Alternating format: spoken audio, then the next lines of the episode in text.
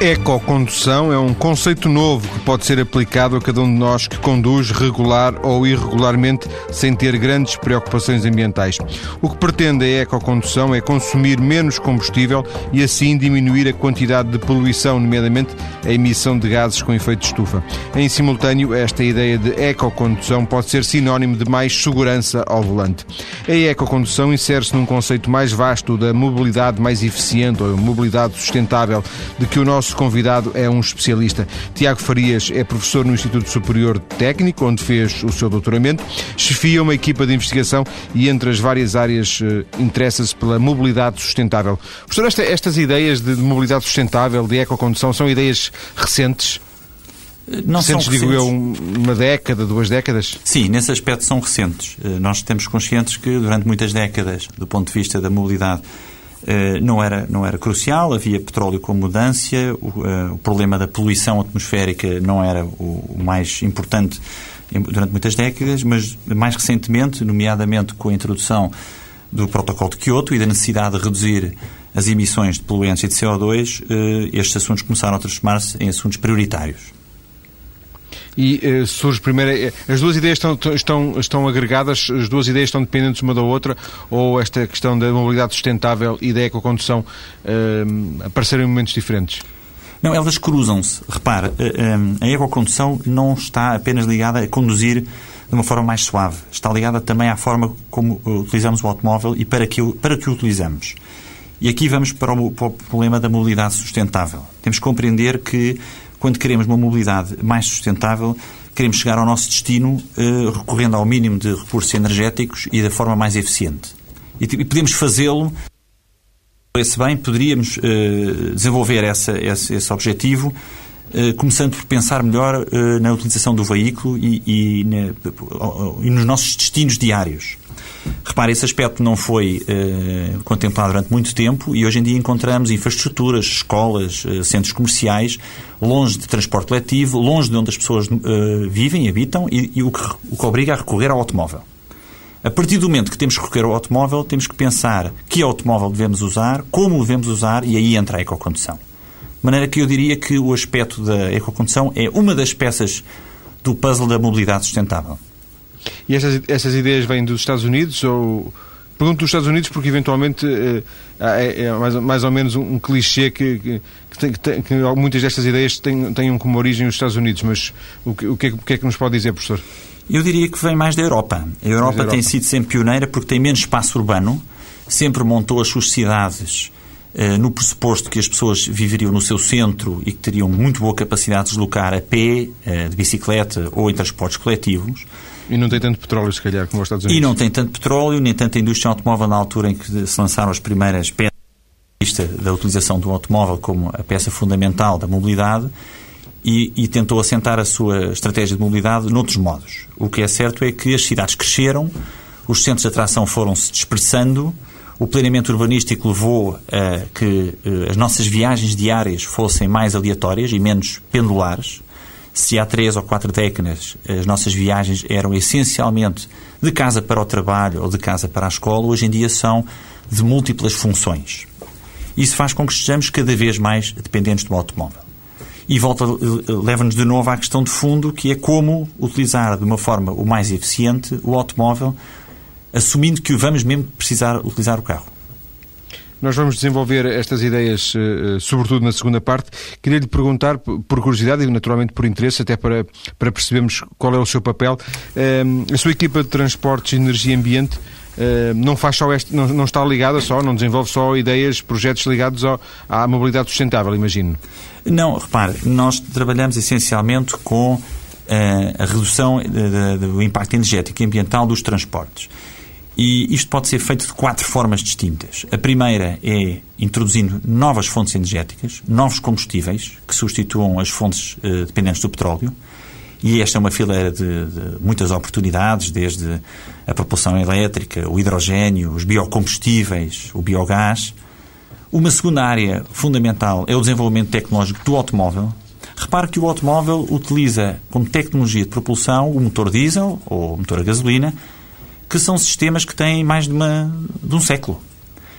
E, portanto, tudo o que seja inovação, desde propulsão híbrida, propulsão híbrida eh, de várias formas, até eh, redução de peso do automóvel, são técnicas que levam a uma maior eficiência do veículo.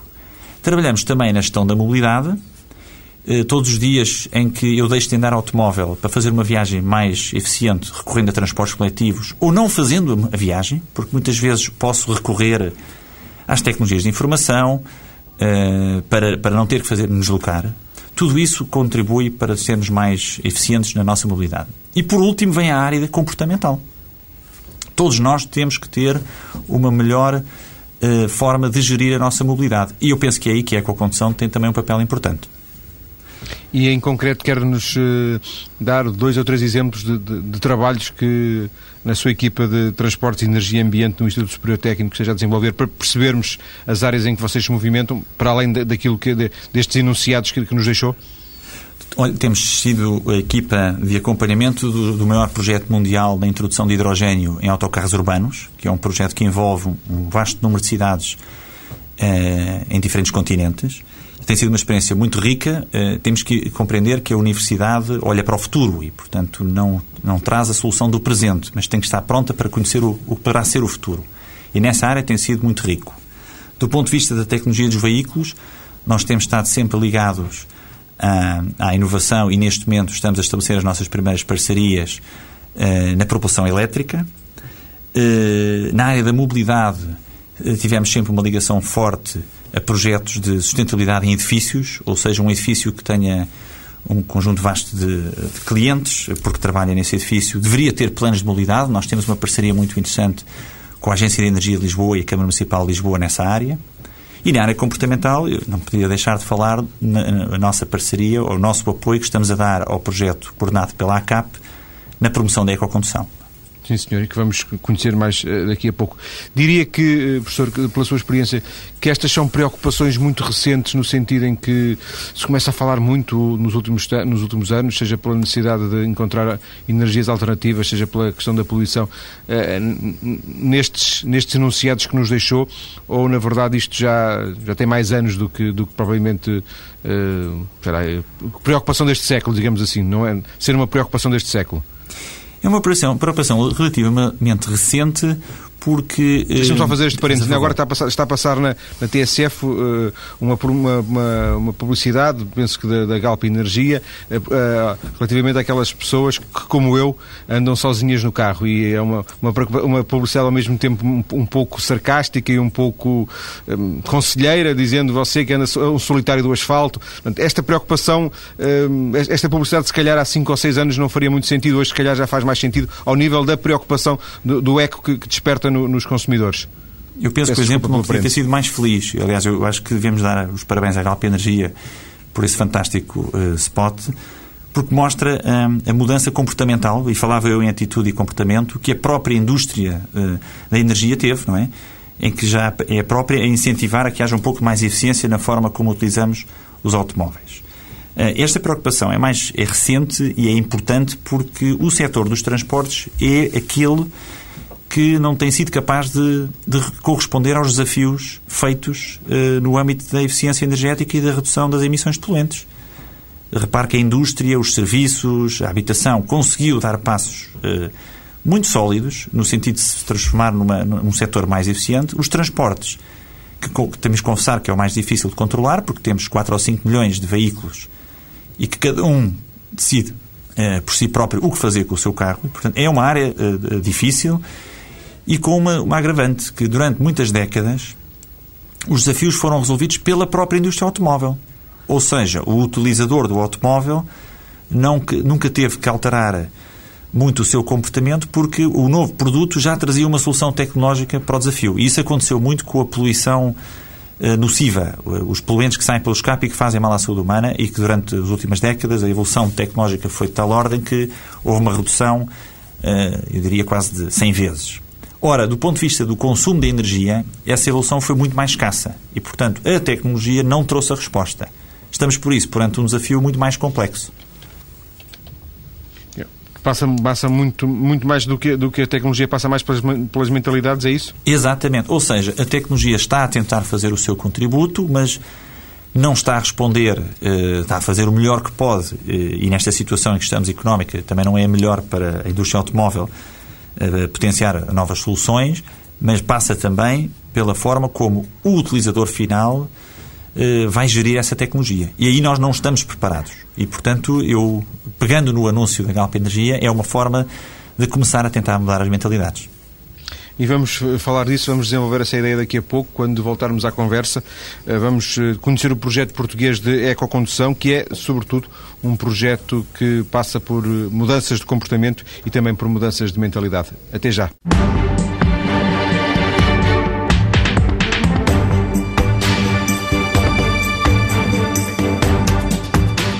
Conduzir por antecipação, travar e acelerar suavemente, manter uma mudança encarnada nas descidas e travagens são algumas das ideias associadas à ecocondução, conceito que estamos a conhecer no programa de hoje com a ajuda do professor do Instituto Superior Técnico, Tiago Farias.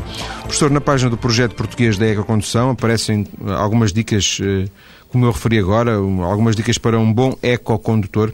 Algumas são mais ou menos óbvias, outras nem tanto. Por exemplo, eh, manter uma mudança encarnada nas descidas. Eu sempre pensei que para fazer uma descida melhor era pôr em ponto morto e assim não se gastava combustível. Pelo visto estou enganado. Não está totalmente enganado, mas não está certo. Ou seja, se o veículo for muito antigo, isso é verdade.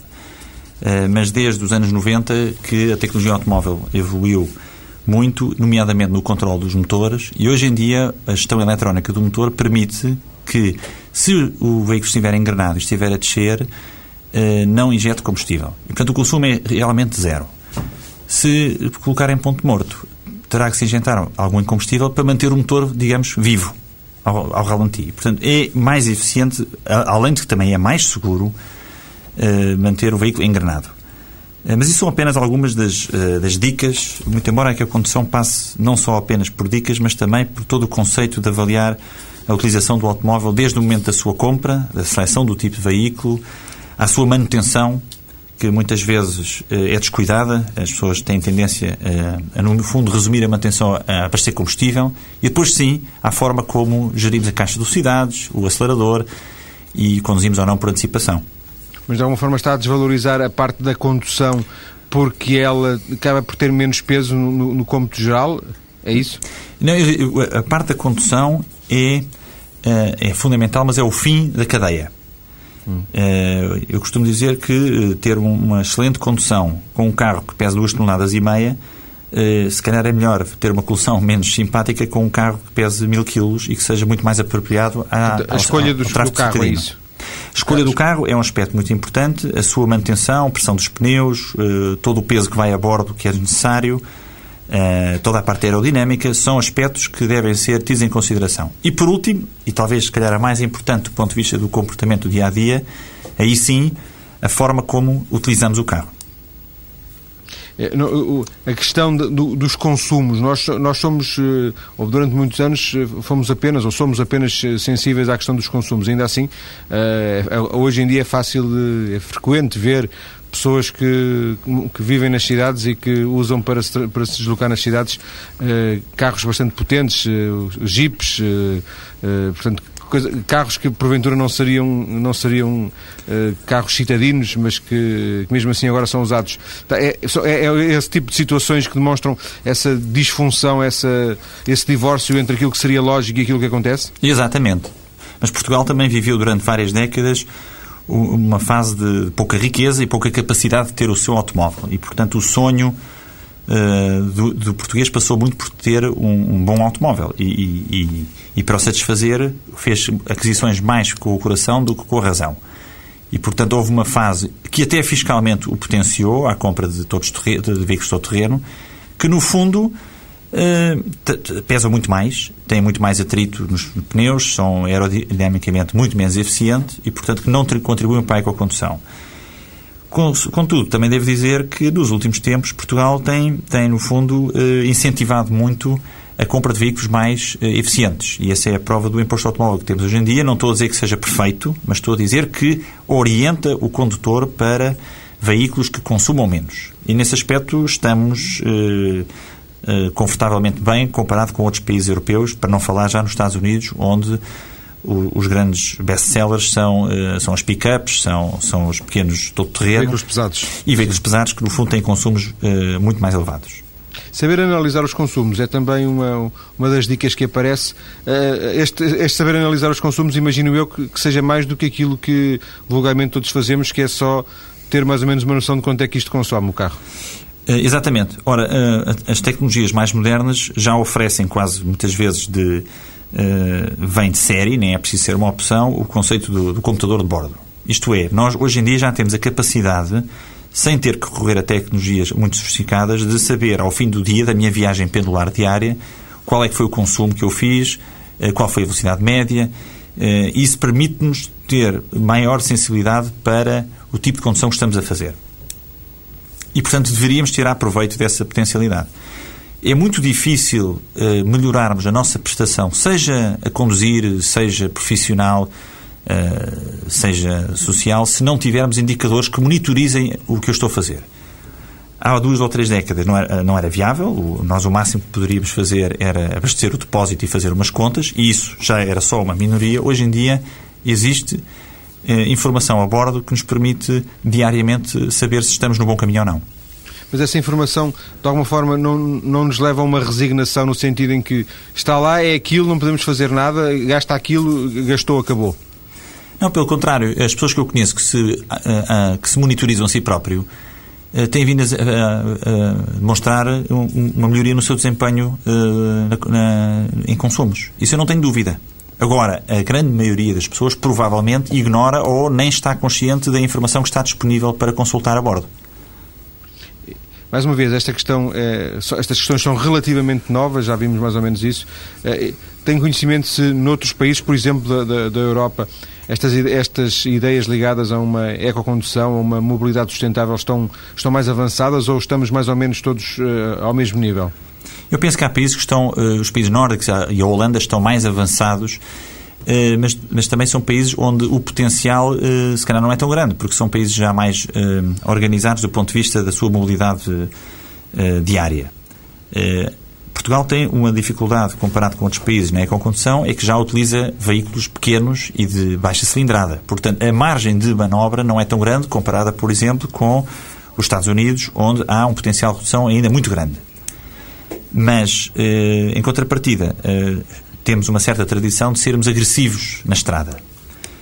Eh, mas voltando à questão que me colocou, eu penso que nós estamos longe dos outros, temos é a capacidade ainda de evoluir e é nesse sentido que eu penso que todas as, iniciativas que se possam tomar são bem-vindas. Falou, falou em condução agressiva. Isto, de alguma forma, se relaciona por oposição com uma outra ideia que aparece na, na, associada à ecocondução, que é uma condução por antecipação? Ou as coisas não são não são relacionadas. Posso estar a fazer confusão? Não, não. Está, eu penso que estamos a falar de conceitos muito uh, comuns. Ou seja, uh, a antecipação implica uh, saber prever que a 100 metros de onde está o meu veículo o semáforo está, está fechado, está vermelho. E, portanto, porquê continuar a acelerar se vou ter que parar mais à frente?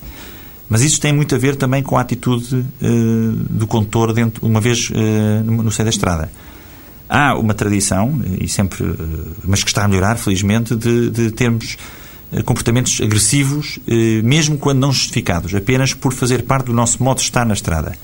E, portanto, há aqui margem de, de, de, evolução e eu penso que ganharíamos todos. Não é só o, o consumo, é a manutenção do veículo, é a agressividade perante os outros automóveis, a segurança rodoviária também melhora e, portanto, são aspectos que têm que ser trabalhados. Por vezes aparece a expressão, ouve-se a expressão condução, uma condução defensiva. Um, não sei se estes conceitos são, são, são universais, são uniformes, mas uh, o, o, professor revê-se à luz do que acabou de nos dizer nesta ideia de condução defensiva? Sim, revejo-me. Eu penso que uh, a questão de fundo é que o objetivo uh, do automóvel deve ser promover mobilidade para nos conseguirmos deslocar até o nosso destino. E, e durante muito tempo e continua a existir a, eh, a, imagem de que o automóvel é muito mais do que isso. E se calhar é. Eu compreendo que seja. E, portanto, é também uma, uma forma de uma pessoa se afirmar. É, pode ser um, um, parte do, do hobby de uma pessoa a condução do seu automóvel. Mas num mundo em que estamos em completo desequilíbrio do ponto de vista energético, em que o setor dos transportes é o mal da fita, é aquele que não consegue resolver a sua dependência petrolífera, é aquele que não consegue baixar o, o, seu contributo para a dependência energética, penso que temos que ultrapassar esses, esses, esses, conceitos de que o automóvel é muito mais do que apenas um, um fornecedor de mobilidade. Caso contrário, continuamos a ter a dificuldade de ser competitivos. Como eu disse há pouco, eh, algumas das dicas eh, que eu referi e outras que lá estão que eu não referi aparecem na página online do projeto português da Ecocondução, a que o nosso convidado eh, está ligado, mas que envolve outros parceiros. Um deles é a Associação Automóvel de Portugal, a ACAP, de que Helder Pedro é o secretário-geral. Muito boa tarde, Helder Pedro. Boa tarde. Viva. Qual é o papel da ACAP neste projeto? Antes de mais, queria cumprimentar a TSF pelo programa e também o professor Tiago Farias está em estúdio. Boa tarde. Boa tarde, Helder. Bom, a ACAP, como Associação Automóvel de Portugal, tem eh, uma noção do que é a sua responsabilidade social também. E foi nesse sentido que, durante o Salão Internacional do Automóvel do ano passado, nós decidimos lançar com outros parceiros, mas como promotora ACAP, o programa Ecocondução Portugal, que teve a sua primeira fase durante o Salão Internacional do Automóvel em Portugal. Neste momento estamos a preparar aquilo que é a segunda fase do programa Ecocondução Portugal.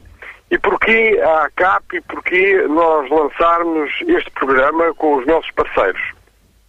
Porque no momento em que se fala muito na redução do CO2, das emissões, nós lembramos que neste momento em Bruxelas existe uma grande discussão entre a Comissão e todos os outros parceiros para definir os objetivos de CO2 a partir de 2012 ou agora fala-se a partir de 2015, é realmente fundamental porque, de facto, a União Europeia firmou o protocolo de Kyoto e há responsabilidades nessa matéria. Uh, há um aspecto também muito importante e que não podemos descurar, que é não só o investimento enorme que os construtores de automóveis têm feito no sentido de reduzir as emissões dos veículos, isso é notório e também por causa da fiscalidade, há que dizê-lo, mas em Portugal estamos a reduzir a média no parque de veículos vendidos cerca de 7 gramas a redução das emissões médias de CO2 por ano, que é bastante significativo, mas dizia eu, não basta este esforço do lado da indústria, este esforço do lado dos legisladores de Bruxelas, é fundamental o comportamento dos condutores na condução. Isso é, de facto, um conceito que existe em vários países, o eco-driving, ou em português a ecocondução, porque se não existir, digamos assim, esses princípios básicos de ecocondução, continuará, digamos, a existir um consumo exagerado de combustível e uma emissão de CO2, consequentemente, para a atmosfera. E, portanto, não estamos a cumprir aquilo que são os nossos objetivos. Basicamente, são estes aspectos que estiveram, digamos, na origem de a ACAP ter a iniciativa de avançar com este programa Ecocondução Portugal. E o que é que podemos esperar uh, nos próximos meses deste, deste projeto no, no terreno? Próximos meses aquilo que iremos eh, fazer é exatamente monitorizar 20 condutores que irão, de facto, eh, ser acompanhados periodicamente para ver qual é o tipo, digamos, de condução que estão a efetuar. Logicamente serão feitos também eh, vários cursos de formação para esses 20 condutores. Esperemos também que a comunicação social se associe na divulgação a este projeto, concretamente a TSF, para que, para chegarmos, digamos, ao final do ano e organizarmos uma conferência eh, sobre esta matéria, onde os resultados serão apresentados, porque está provado, e isso tem sido feito noutros países, penso que, que há uma redução de cerca de 25% eh, do consumo médio normal entre, eh, comparando aquelas pessoas que não têm em consideração o conceito de ecocondução e aqueles que fazem a tal ecocondução. Portanto, se multiplicarmos por a totalidade dos automobilistas, dos condutores portugueses, esta redução anual, vemos o que é que em termos económicos, por um lado, se pode poupar e, por outro lado, em termos da redução das emissões de CO2 também, isso pode constituir um aspecto muito importante. Deduzo que estes 20 eh, condutores já tenham sido escolhidos e imagino também que eles tenham uh, sido formados, tenham recebido informação uh, específica para tentar mudar a sua forma de conduzir. Estou certo? Exatamente, estamos nessa fase justamente de eles estarem selecionados e antes de iniciar, digamos assim, todo o projeto, irão ter exatamente uma ação de formação. Aliás, o professor Tiago Farias terá um papel importante nessa matéria, como especialista que é, eh, na ação de formação, dizia eu, desses eh, condutores. Chamaremos ecocondutores, enfim, espero. E uh, é de esperar que depois eh, estes 20 se possam multiplicar eh, mais no sentido de, de, de, do projeto ganhar outra dimensão, passar, passar outra esfera? É possível, tudo está, digamos, neste momento em aberto. Aquilo que nós queremos passar em termos de mensagem é que com estes 20 que irão fazer o seu programa e com a conferência, digamos, com todo o plano de comunicação que temos associado a esta segunda fase do programa Ecocondução, se possa divulgar o mais possível os resultados daquilo que é uma condução tendo em, conceito, tendo em consideração esses aspectos da ecocondução. Portanto, uh, esperemos multiplicar, digamos assim, esse comportamento por muitos milhares de automobilistas portugueses. Obrigado, Helder Pedro, secretário-geral da Associação Automóvel de Portugal, ACAP, parceira, dinamizadora deste projeto português de ecocondução. Volto à conversa com, com Tiago Farias. Professor, concorda genericamente com a afirmação de, de, do secretário-geral da ACAP quando ele diz que, que, a indústria automóvel tem feito, a indústria automóvel de uma forma geral, não é? Tem feito um esforço grande na redução de emissões. Acha que esse esforço podia ser mais eh, significativo? Eu concordo que o esforço tem sido grande, mas nós temos que compreender que eh, a indústria automóvel tem, uh, tem, tem a capacidade de desenvolver uh, veículos que consumam muito menos. O problema é que esses veículos provavelmente não são o que o mercado pretende. E, portanto, recordo-me em tempos quando surgiram veículos que, que, com, com, consumos de 3 litros ao 100, não queria estar a referir marcas, mas, por exemplo... Sim, mas, mas se achar que deve referir, não tenha problema. Recordo-me quando foi lançado o Volkswagen Loop 3 litros, que gastava 3 litros, e, e como sabe, praticamente não se vendeu. Porque, repara, eh, não vale a pena ter um produto que gasta muito pouco se o cliente não está sensibilizado para o adquirir. Portanto, há aqui um desenvolvimento paralelo. O esforço da indústria automóvel tem sido muito grande. A redução do consumo eh, parece simples, mas não é, porque eh, esse esforço de reduzir o consumo tem sido parcialmente eh, aniquilado, diria eu, pelo aumento do peso dos automóveis. Os automóveis ganharam muito peso face eh, aos, aos, desafios de, de, da segurança. Portanto, um automóvel hoje em dia pesa bastante mais, eu diria que pesa 20 a 30% mais do que pesava há 15 anos, para satisfazer os critérios de segurança que se pretendem, eh, segurança ativa e passiva, e também eh, face a todos os, eh, todos os acessórios que hoje em dia pretendemos no automóvel. É difícil, com este aumento de peso, promover grandes reduções de consumo. Mesmo assim, a indústria conseguiu. Ou seja, a indústria não esteve parada, fez um grande esforço, mas também estava consciente de que, à frente de oferecer um veículo que gasta metade do que gasta hoje em dia, estava a oferecer um veículo que oferecia o dobro da segurança, provavelmente maior capacidade dinâmica, mais potência. E, portanto, digamos que neste equilíbrio entre mais conforto, mais segurança, maiores prestações dinâmicas e o, e consumo, o consumo foi talvez o menos privilegiado. Mesmo assim, como referiu o meu colega, o Dr. Heller Pedro, parceiro, sim, e sim. parceiro uh, de projeto, uh, notam-se melhorias. E, portanto, a indústria automóvel tem feito o seu papel. Não é, mas, conforme referiu bem o Heller Pedro, não chega. Nós precisamos de ir mais longe para sermos um país mais competitivo naquilo que fazemos com, com a mobilidade gerada. E daí surjam todos, todas as peças que possam contribuir para uma, uma solução mais sustentável são bem-vindas. Uma delas é a condução. Claro. Temos um minuto. Queria lhe perguntar estes eh, valores que, o Helder Pedro referiu dos 25% de redução no final, de expectativa para estes 20 condutores, 25% de redução no, no, nos consumos de, na emissão de, de gases. É, são números eh, médios de outras experiências que tenham sido feitas na Europa, por exemplo? Não são números médios. São números que eu diria máximos. Ou seja, é o potencial. É até onde se consegue uh, ir se uh, o, o ecocondutor se portar bem. Ou seja, não quer dizer que se chegue aos 25%, até porque vai depender de participante para participante, mas eh, é nessa direção que se pretende ir. E, e, é importante frisar que um ganho de 5, 10% é um ganho eh, substancial face aos objetivos que o setor eh, dos automóveis pretende alcançar. Vamos então voltar à conversa daqui a pouco. Vamos falar mais deste, desta ideia de mobilidade sustentável eh, com o nosso convidado, o Tiago Farias, professor na, no Instituto Superior Técnico. Até já.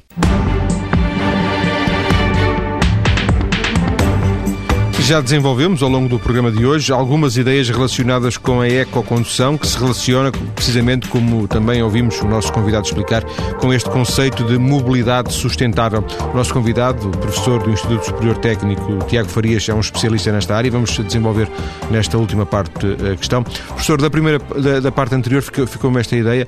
A ecocondução podia ser ensinada, por exemplo, quando se aprende a tirar a carta, quando se aprende a conduzir. Poderia ser introduzida também alguns conceitos desta, desta ecocondução? Sim, sim, eu penso que é nesse caminho que muitos dos países estão a trabalhar e Portugal não há, de ser exceção e vai começar a pensar nessa direção. Repare que a ecocondução e a condução segura e defensiva estão interligadas e, portanto, quando estamos a promover condução segura, em que optamos por velocidades eh, mais baixas eh, em, em, percursos eh, extraurbanos, em que somos mais suaves nas decisões que fazemos com o veículo, estamos também a promover a ecocondução. Portanto, eu penso que estão interligadas e faz todo o sentido que se caminhe nessa direção. Existe, existe uma ideia, penso que entre todos nós próprios condutores, de que genericamente os portugueses são maus eh, condutores. Eh, o professor diria que os portugueses são maus ecocondutores? Eu penso que os portugueses, o conceito de bom e mau condutor é, é relativo, não é? se conduzir é, é cumprir o código da estrada, ser suave, utilizar as regras da, da ecocondução, estamos longe de, da perfeição. Uh, eu não diria que somos maus condutores. Eu penso é que temos uma formação de base que sempre nos levou a, a arriscarmos, a, a utilizarmos a, a, infraestrutura de suporte que é a estrada como um, um espaço uh, cujas regras são muitas vezes ultrapassadas e isso leva não só a problemas de sinistralidade, que felizmente têm vindo a ser eh, colmatados e hoje em dia Portugal está muito mais bem cotado do ponto de vista de sinistralidade do que estava há uma década atrás e, portanto, eu penso que estamos de parabéns, mas uh, não invalida que se diga que continuamos a ser uh, um país que gosta de, gosta de acelerar, isso não temos dúvida. Uma das, uma das áreas, alargando agora a, a conversa para a parte mais da mobilidade sustentável, uma das áreas que o professor focou na, na, introdução que fez no, no, logo na primeira parte, é a questão das, eh, da utilização de, de combustíveis alternativos eh, aos combustíveis fósseis que, que, hoje usamos, basicamente o, o petróleo. Um, o professor referiu alguns, na, na, os biocombustíveis, o hidrogênio. O hidrogênio continua a ser um, um projeto de cientistas, não? Sim, eu diria que eh, a curto prazo o que está, estamos eu penso que já não há, não há dúvidas de compreender que a curto prazo eh, não há nenhuma solução viável em cima da mesa. Quando eu digo viável, é que seja não só economicamente sustentada, ou seja, tenha um preço competitivo com a gasolina e com o gasóleo, não nos podemos esquecer que o litro da gasolina e o litro do gasóleo são. Uh, muito difíceis de, de, ultrapassar, são valores muito baixos eh, ao preço da água, não é? E, portanto, quando tentamos introduzir um novo produto que ofereça a mesma quantidade de energia e, e que tenha um preço competitivo, é difícil. Ou então temos que entrar por eh, subsidiação, em que há uma redução no imposto. Portanto, neste momento, em cima da mesa, temos muito poucas alternativas. Os biocombustíveis tem a sua pequena penetração de mercado e, portanto, hoje em dia, quando abastecemos gasóleo, já traz uma pequena percentagem de biodiesel, mas não vai haver capacidade de substituir em grande escala, portanto, não podemos ir por aí. E quando referiu o hidrogênio, o hidrogênio é uma alternativa muito interessante, mas eh, há um conjunto de barreiras que ainda têm que ser ultrapassadas. Por um lado, a tecnologia do veículo, que não está madura e pronta, e nem a preço competitivo. Depois, o hidrogênio não existe na sua forma pura. Portanto, teríamos que ter toda uma infraestrutura de produção, transporte, abastecimento, armazenamento, que não existe. Portanto, estamos claramente a décadas, não estamos a cinco anos, não é? Diria que até 2020 não estaríamos prontos, caso venha a vingar, que também não é garantido. Isso deixa-nos, de uma certa forma, preocupados, porque é um setor que tem investido grandes quantidades na investigação para procurar fontes energéticas alternativas e, na prática, continuamos essencialmente no mesmo, dependentes de uh, um combustível fóssil, não é? Baseado no petróleo, gasolina ou gasóleo, muito eficiente do ponto de vista da produção e do seu custo, e cujas reservas estão uh, a chegar ao fim, mas estão constantemente a chegar ao fim, mas não chegam. Portanto, quer dizer que temos aqui muita margem de manobra. E, portanto, deixa mais uma vez do lado da gestão da mobilidade e do lado da área comportamental a capacidade de usarmos melhor e, se possível, menos estes recursos que, eh, que não trazem nada de bom à economia portuguesa, porque são importados, fazem-nos estar dependentes energeticamente, que é algo que não queremos. O professor uh, traçou um retrato, não, não, sei se me permite a palavra, um pouco pessimista desta, desta, desta realidade e também alargou esse pessimismo à questão do, do biodiesel. Tem sido um tema que eu eu tenho desenvolvido aqui, por vezes, num ou dois programas que já realizei sobre a matéria. O professor uh, deixou, deixou esse tal retrato um pouco pessimista. No, no, Brasil parece haver algum sucesso com, com a questão do, penso que é o etanol, não é? Exato. O Brasil tem condições excepcionais para, através da cana-de-açúcar, produzir álcool, não é? O etanol, que é o álcool que nós conhecemos uh, das farmácias, e, complementarmente, com os restos da cana-de-açúcar, ainda produzem energia elétrica para vender para a rede. Portanto, há ali um sistema muito otimizado, com mão de obra muito competitiva do ponto de vista do seu custo, e com uma vantagem que no Brasil os automóveis eh, são a gasolina, eh, não são a gasóleo. E, portanto, este cenário, eh, todo ele se complementa para uma situação de sucesso. Mas, já agora, deixa-me só perguntar porquê, porquê, porquê que fez essa distinção em relação à, à gasolina e o gasóleo? Porque o etanol é misturado com a gasolina, é isso? Exato. O etanol é um excelente substituto da gasolina ou complemento, tanto faz. Hoje em dia, com a tecnologia moderna dos automóveis, um automóvel vendido no Brasil é o que eles chamam um automóvel flexi-fuel tanto funciona com 100% de gasolina no depósito como qualquer mistura. E, portanto, o cliente, no momento em que vai abastecer, toma a decisão, independentemente do depósito ter litros de gasolina ou de etanol.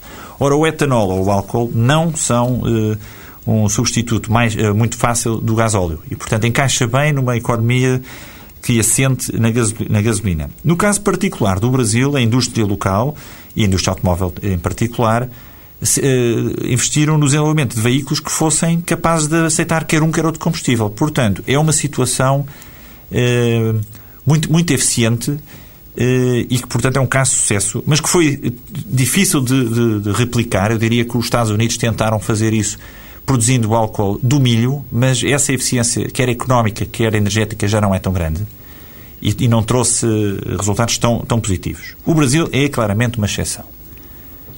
O, a produção de etanol e, portanto, a, a, o aparecimento do etanol como uma alternativa válida eh, traz vantagens em termos de, de desenvolvimento sustentável, de ambiente, de, de emissão de, de gases? É, é, Ou... Digamos que o, o, o, conceito do ciclo de vida, esta é a palavra que se usa hoje em dia para analisar eh, quão, quão simpático é um, um, combustível alternativo, é que é aqui importante eh, trazer para a mesa. Ou seja, eu tenho que eh, avaliar se quando estou a cultivar uh, a cana-de-açúcar, eh, depois a recolher e fazer todo, toda a produção do álcool e depois a sua utilização, se neste ciclo estamos a ganhar, o planeta está a ganhar ou a perder. Não está, não é um ganho de 100%, mas é claramente uma vantagem face a utilizar um combustível fóssil que foi retirado do, do, do solo e que não, não é depois renovado. Há, aqui, há claramente uma vantagem. Há, há, um ganho, sim. Há um ganho, mas que não é, não é total. Temos também depois todo o problema de eh, para se cultivar cana-de-açúcar, com certeza que se teve que eliminar outro tipo de, de vegetação, ou tipo de florestação que existia. Portanto, há aqui um, o equilíbrio não é total, mas é positivo. Ora, não há a capacidade na Europa, e muito menos em Portugal, para fazer uma, um modelo semelhante que consiga produzir a custos competitivos eh, uma alternativa à gasolina ou ao gasóleo, no caso do biodiesel. E os carros elétricos também tardam em descolar? Os carros elétricos estão neste momento numa fase eh, de euforia, estão, estão, estão bem, e eu diria que nunca passaram tão bem nas últimas décadas. Ou seja, há o interesse estratégico, eh, eh, político, técnico e até da sociedade de implementar cada vez mais carros que dependam de energia elétrica. Uh, agora, se me disser, estão em cima da mesa e estão prontos, não estão, porque eu consigo, eu, o que eu chamo de estar pronto é eu entrar numa concessão de uma marca automóvel e, e, pedir o modelo A ou o modelo B, mas na versão elétrica. E aí ainda não chegamos.